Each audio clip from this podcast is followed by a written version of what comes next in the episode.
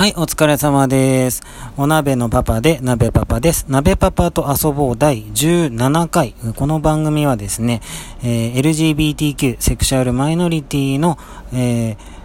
トランスジェンダー、性同一性障害で FTM、女性に生まれたけれど男性として生きていきたい鍋パパが当事者として日々思うこととか出来事とかそんなことをお話ししていきたいそういう番組です。どうぞよろしくお願いします。はい、えーとですね、温泉行ってきました。パチパチパチパチパチ。いや、なんでパチパチパチパチっていうかっていうとですね、あの、そう、前回だったか前々回だったかで、ちょっとお話しさせていただいたんですけど、まあちょっとね、あの、ゴールデンウィーク中全然休みがなくって、で、まあ連休明けてちょっと1日ぐらい休みが取れそうだっつって、で、まあそこに合わせて友人たちからね、まあ仲間から温泉に誘われてるんだけども、あのー、温泉はすごい好きなんだけど、そのね、体がね、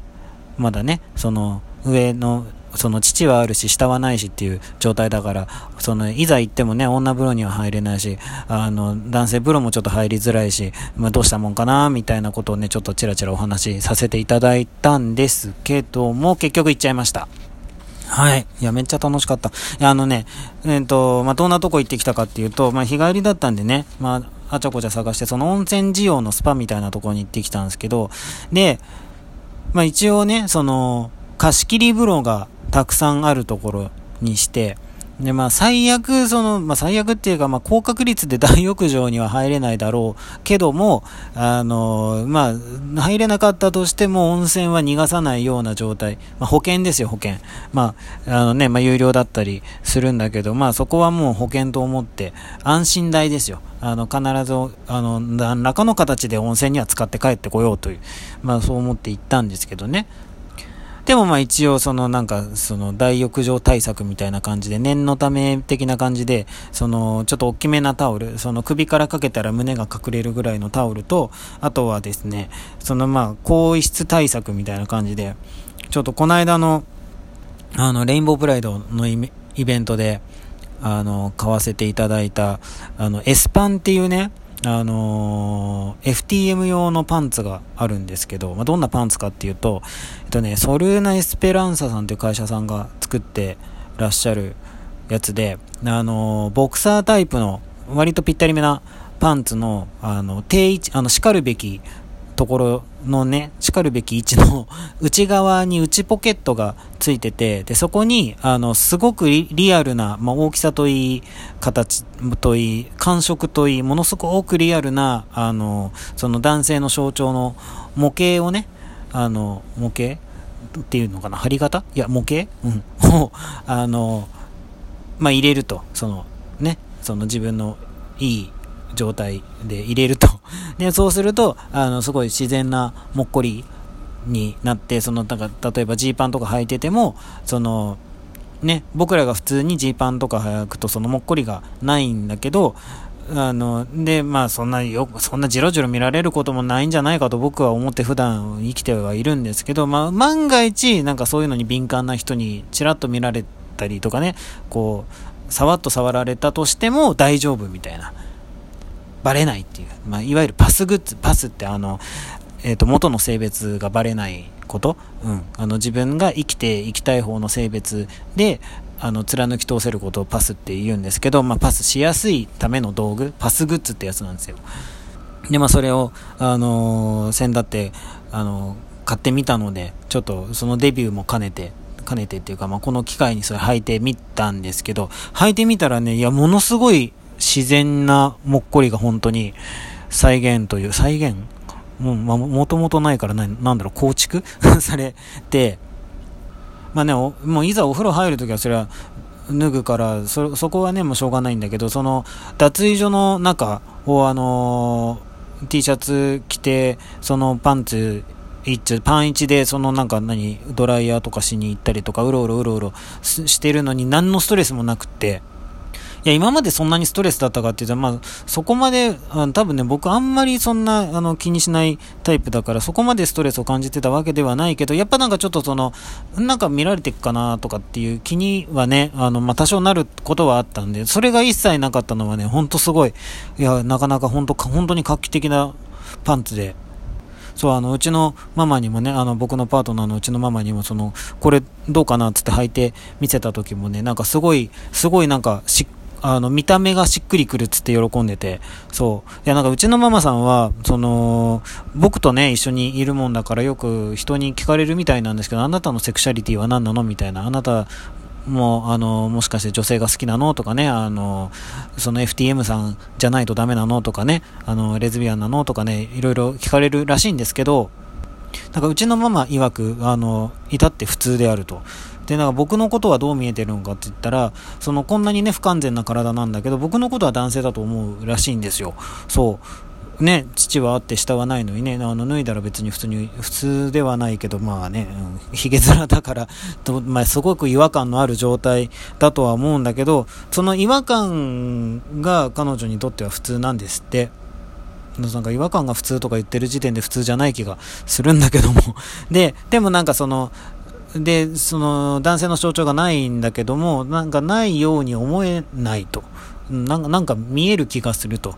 かってまあずっと言ってたんだけど、でもそのやっぱいざこの形としてでき、出てきたら、あの、いや、なんかすごくしっくりくるっつってね、喜んでましたね。あの、パートナーに喜んでいただけるってね、すごい大事なことで、本当良かったです。ちょっとこの S パン、あの、すごい、あの、気に入っちゃったんで、増やそうかなと思ってて。今ね、そのオペ、オペっていうかその性別適合手術をしようと、まあ、しているんですけど、その下をね、どれぐらいのところまでやろうかっていうのはずっと悩、まあ、まあ、悩んでは、悩んでるわけじゃないけど、まあ、ちょっと迷ってて、まあ、まあ、要するにつけるかつけないかっていうね、あれなんですけど、まあ、つけるつもりでいたんですけど、あなんか別にこの S パンあるんだったら、あの、つけないで、いて、うん、あの、エスパンでいいかな、みたいな、それぐらい、あの、すごいいい感じで、はい、びっくりでした。そう。で、あの、そう、さ、さ、まあ、今、ちらっと言いましたけど、その、例えばね、だまあ、僕はもう自分のことは FTM だと思って、あの、それで何もね、疑いこともなく、FTM 人生を邁進してるんですけど、で、あの、うちのママとかは、その、もともと別にそんな、あのね、まあ、特に自分の性別に疑問を抱くこともなく、あの好きになる対象も男性が好きであることに対して疑問を抱くこともなく生きてきた人で、まあ、きっとこれを普通に、まあ普通のヘテロセクシャルというか、ノンケというか、そういう風に言うんだと思うんですけど、でも、なんか突き詰めて考えると、ちょっとあれって思うところはあると。まあなんかその絶対女性が恋愛対象になることはないんですって。うん、なんだけどその男性もなんか、まあ、あの、まあ、男性の方が恋愛対象になるんだけども、なんかすごいストライクゾーンが狭いというか、あのなんかどうも、彼女が惹かれる、うあの男性の傾向を見てるとね、あの結構ゲイの方とか、あとはなんかお姉の方の、素顔とか、そう、この間ね、初めて、そう、10年一緒にいるんですけど、初めて好きな人が被ったんですよ。なんか今までね、あの、芸能人、好きな芸能人の話とかしてても、あの、まあ、見た目の話ですよ。見た目、ね、あの、全然好きなタイプが被ることがなくって、なんかお互い、お互いの好みがちょっといまいち理解できないみたいなところがあったんですけど、今回初めて同じ人を好きになって、や、それもこの間のね、あの、レインボープライドだったんですけど、あの、ステージでね、あの、見た、あの新宿2丁目発ドラッグクイーンさんのあのディーバユニット3人のドラッグクイーンさんのユニットがあってその八方不美人さんっていうんですけどでその中のあのドリアン・ロロブリジータさんっていう方がねあのすごい背高くて、まあ、めっちゃかっこよくてであのいや僕はもうあのすごいきなんていうのか、あの、好きになったんですよ。あ、すごいかっこいいと思って。うん。で、まあ、恋、恋愛っていうかね、あの、なんだろう、もう、造、造形美として、すごい素敵、なんか、み、見ていたいみたいな、ずっと、みたいな、あれだったんですけど。で、うちのママも、うちのママは、あの、もともと音楽畑の人なんで、で、歌がかっこいいって、歌がすごい素敵っつって、で、まあ、二人ともその、八方不美人にはまって、で、家帰ってから、その、イン、あのインスタとか、あの、ツイッターとかで見てたら、その、ドリアン・ロロブリジータさんの素顔が出てきたんですよ。メイクをしてない状態が。そしたら今度うちのママの声が変わっちゃって、キャーかっこいいってなったんですよ。むちゃくちゃタイプだと。むちゃくちゃ好きな顔だって言って、まあもう大はしゃぎで、しかも歌も上手いからもう、もう最高とか言って言ってたんですけど、だからそのね、僕はそのドリアンさんのメイク後で、うちのママはメイク前っていう、ね、同じ人好きなんですけど、これ同じ人なんだろうかな。まあ、どっちにしても、あの、ドリアンさんからしたらね、あの、僕もママも全然対象外だと思うんで。あれね、何の話だそう。いや、それでね、もうそれってもう普通なのかなみたいな。うん。で、あのほら、なんていうのかな。今、多様性、多様性って言うけど、その、多様性のゴールうん。あのー、結局なんか LGBTQ とそれ以外って言ったところで、まあ、身体的な性差はね、その生まれつきの二択っていうか、まあ、男と女、あとは染色体の関係とかであるから3択、3択ぐらいになるのかなあれなんだけど、まあ、ね、結局なんか人の数だけ性差があるっていうね、